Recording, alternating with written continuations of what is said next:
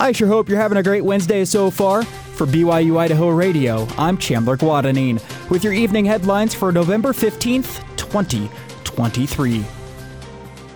The Idaho Falls Police Department has made multiple arrests after seizing 10 pounds of meth.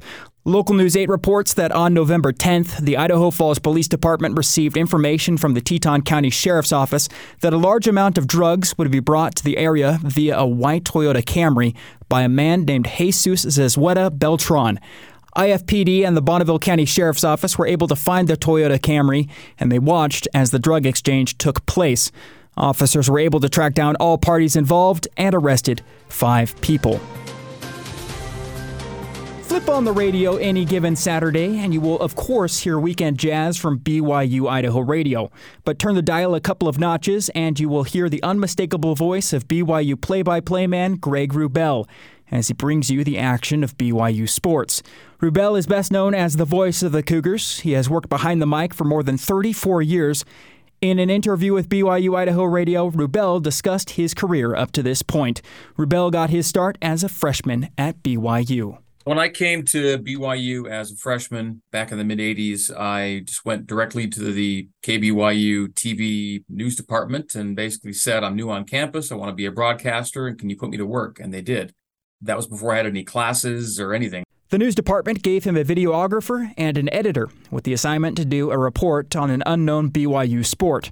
That's exactly what he did, reporting on the BYU Fencing Club. In a career that has seen him work for KSL News Radio in Utah and BYU Athletics, he has been witness to many historic BYU sports moments while on the call the Beck to Harline game in 2006 was pretty memorable for obvious reasons. You know, rivalry game on the road, last play of the game, last game of the year, the whole thing. Um, so that, that's that's pretty special. Um, the Hail Mary calls are always fun. Jimmer Mania was was a blast. Uh, Jimmer's games. Um, anytime you can get to the NCAA tournament, no matter what the sport, those are always memorable games. Wrubell says that what people don't often see is what goes into making those memorable calls possible. Yeah, preparation is nonstop from when the first game ends to the next game starts. Uh, I'm I'm breaking down the previous game with its stats and advanced analytics. I'm maintaining, along with my interns, all of my st- statistical databases from that game. Um, I'm then getting game notes from both teams for the next week's game.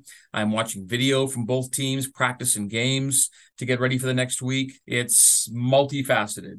For aspiring broadcasters, Wrubell has this advice don't dismay and and and know that all the reps you're getting will will pay off in the end. Uh, this whole job is about reps. The more reps you can get, the better. Wrubell will once again be behind the mic as BYU football plays its last home game of the season against the Oklahoma Sooners on Saturday. Kickoff is scheduled for 10 a.m. To check out our full interview with Greg Wrubell, search for BYU Idaho Radio wherever you get your podcasts. If you are a member of the Idaho Falls community, now is the time to sign up for snow removal parking restrictions alerts from the City of Idaho Falls and review the snow removal process. According to Local News 8, the snow removal parking restriction ordinance started at midnight yesterday and extends through midnight on March 15th, whenever a snow event occurs, that is. A snow event is defined as an occurrence in which more than two inches of snow accumulate on the roadway. Signing up for the alerts will allow residents to know when parking restrictions are in place, what the city is doing to address the snow and ice, how residents can help facilitate snow removal, and what property owners are responsible for during snow removal operations.